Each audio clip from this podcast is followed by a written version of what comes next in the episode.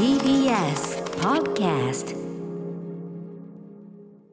さて、アフターシックスジャンクション9月13日月曜日、TBS ラジオキーステーションにお送りをしています。カルチャーキュレーションプログラム、アフターシックスジャンクションです。はい、えー、パーソナリティは私ライムスター歌丸です本日は所属事務所スタープレイヤーズ会議室からリモート出演しておりますそして TBS ラジオダイレクトスタジオにいるのは月曜パートナー TBS アナウンサー、熊崎和人です。ここからはカルチャー界の気になる人、物、動きを紹介するカルチャートークです。今夜は月1レギュラー覆面プロデュース、えープロレスラーのスーパーサザンゴマシン選手とお電話がつながってますスーパーサザンゴマシン選手もしもしあ、もしもし、こんばんは。どうもサザンゴさん。は。いはいはいはい。よろしくお願いします。ということでいつもお世話になっておりますがスーパーサザンゴマシン選手ご紹介熊崎君からお願いします。はい、スーパーササダンゴマシン選手は DDT プロレスリングに所属する覆面プロレスラーです。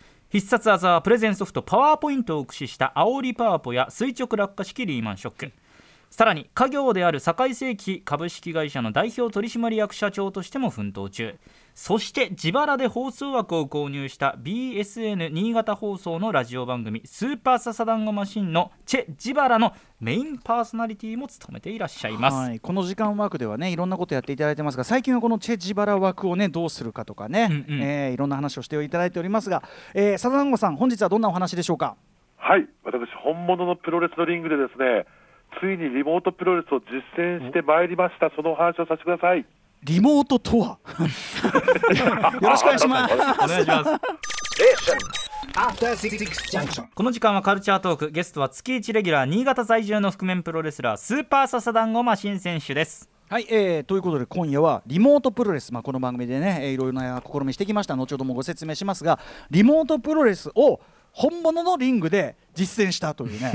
リモートプロレスってそもそも離れたところで仮想でプロレスをやるっていうものじゃなだったはだと思うんだけど それを本当にやるってどういうことなんだっていうね。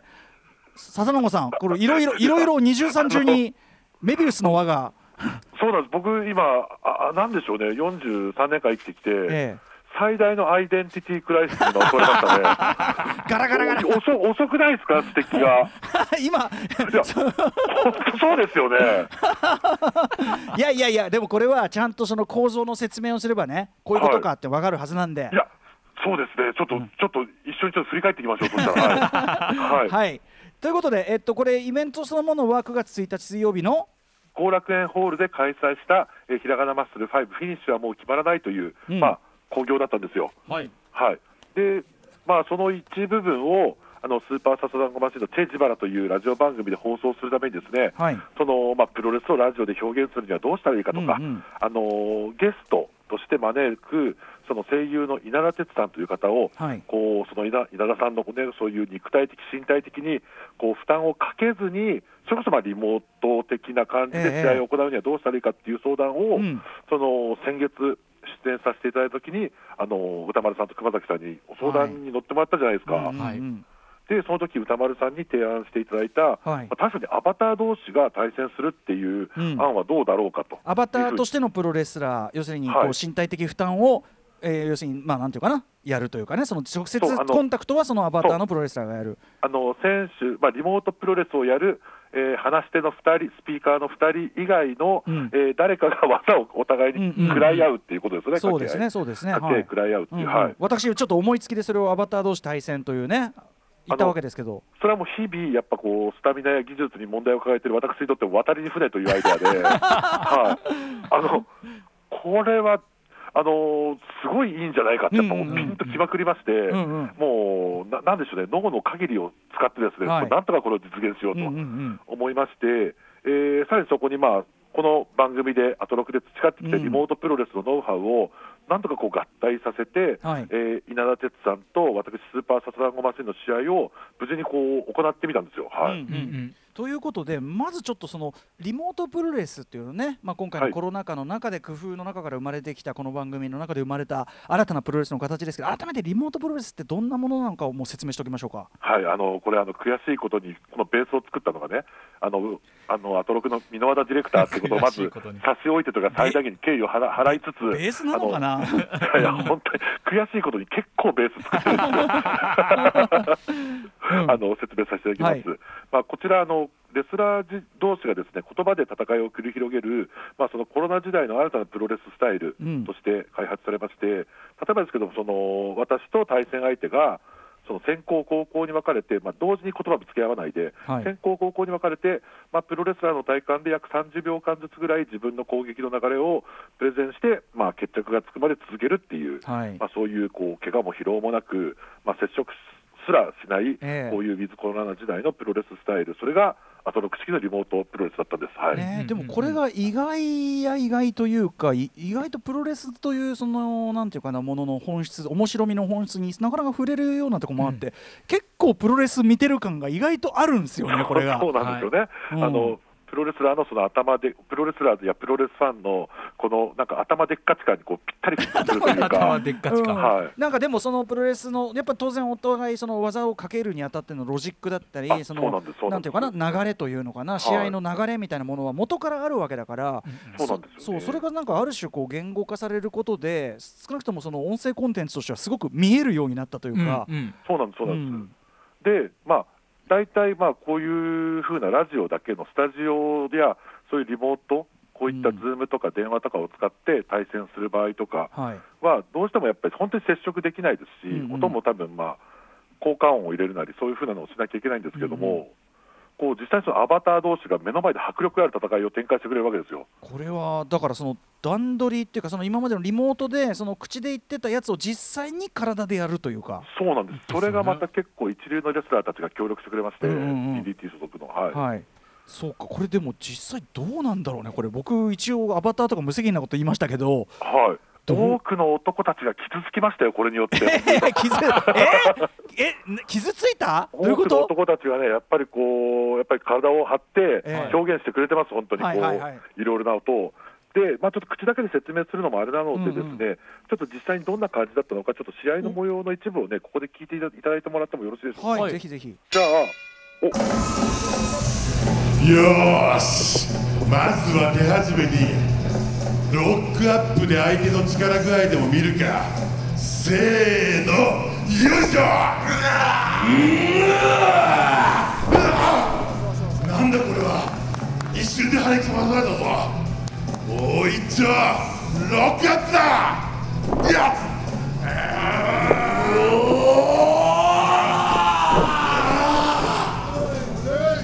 サザダンゴよ胸のロックアップは形だけよ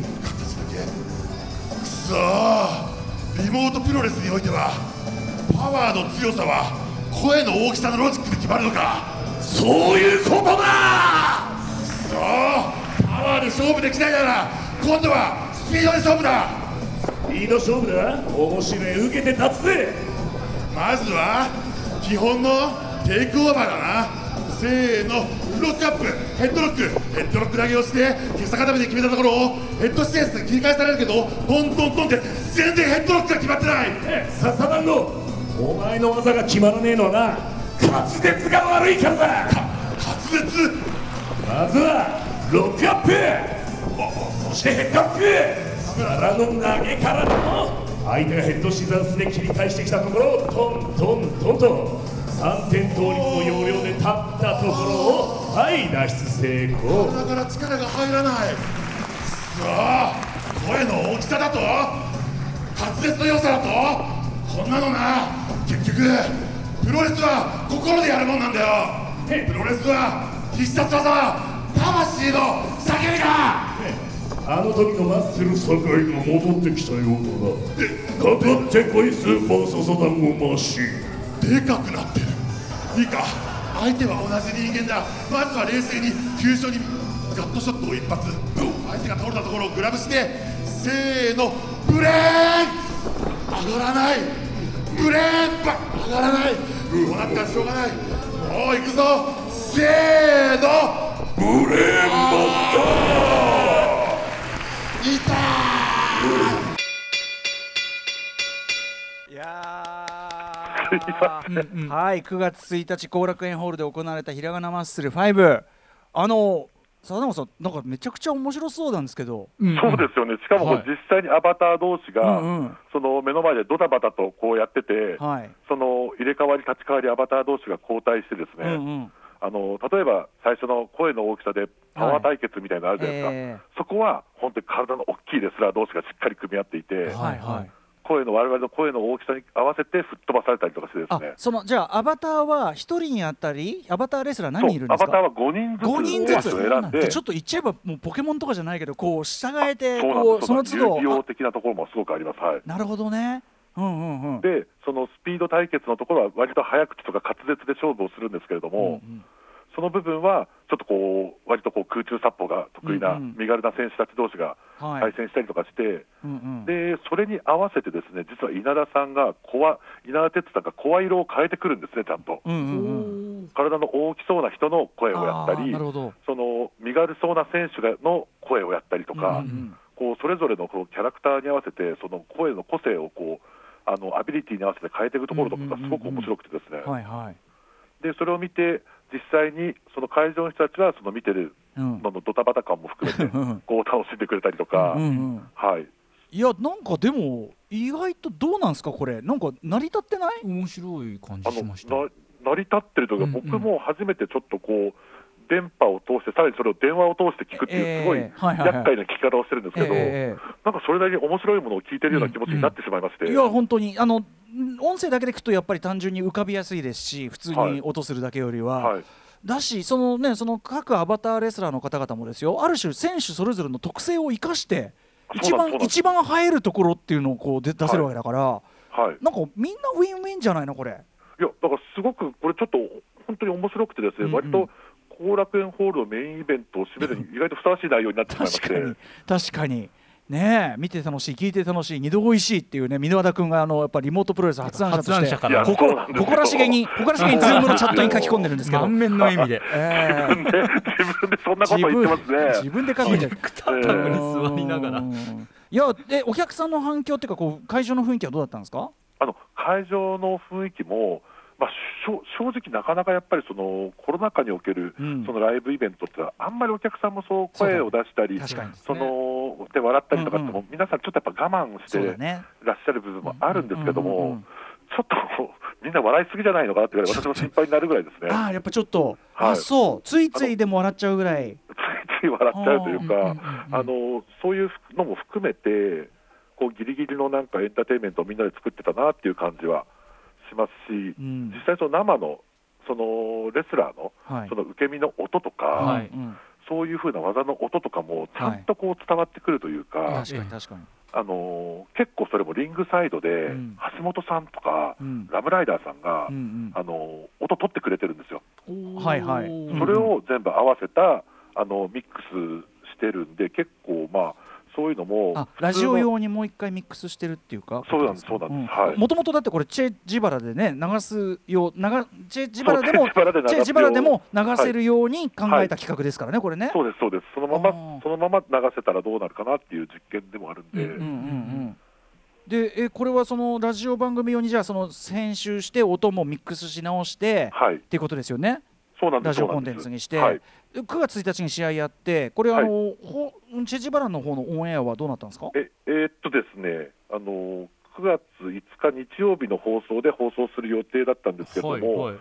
あの30分の枠なんですね、そのチェジバラという番組が。えで、我々えっとまあ、40分ぐらい、ちょっと、まあ、この後私と稲田さんの試合だったんですけども、ええ私は途中でちょっととある事情で戦闘不能になってしまいまして、その代役の方がですね、ちょっと私の代わりに、ええ。こうより大きい声、より滑舌が良くて、よりプロレスに詳しい、そのまあ、声のプロフェッショナルみたいな人がこう稲田さんに代わりに、そういう展開があるんだ。ちょっとこれは、はいま、ちょっとまだネタバレしないようにねここは試合聞いてない人のため。に、でうん。でそうなってきたらですね、またよりエモーショナルな展開になってしまいまして、はいはいで結果的に収録時間が40分になったんですね、30分番組で。放送枠には収まらないと。これでも本来試合ってね放送枠に収めるためにやってるわけじゃないからしょうがないんだけど。そうそうなんそうなんうん。うんそうなんですよ。でもそのそれをですねどうしても自分たちで編集してたらですね、はい。え。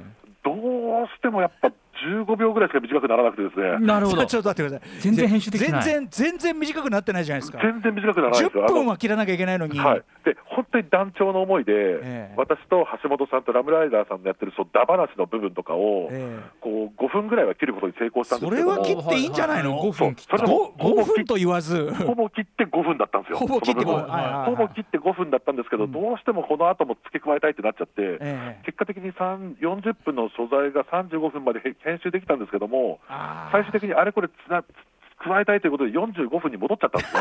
45分に戻った。増えて増えてんじゃないですか。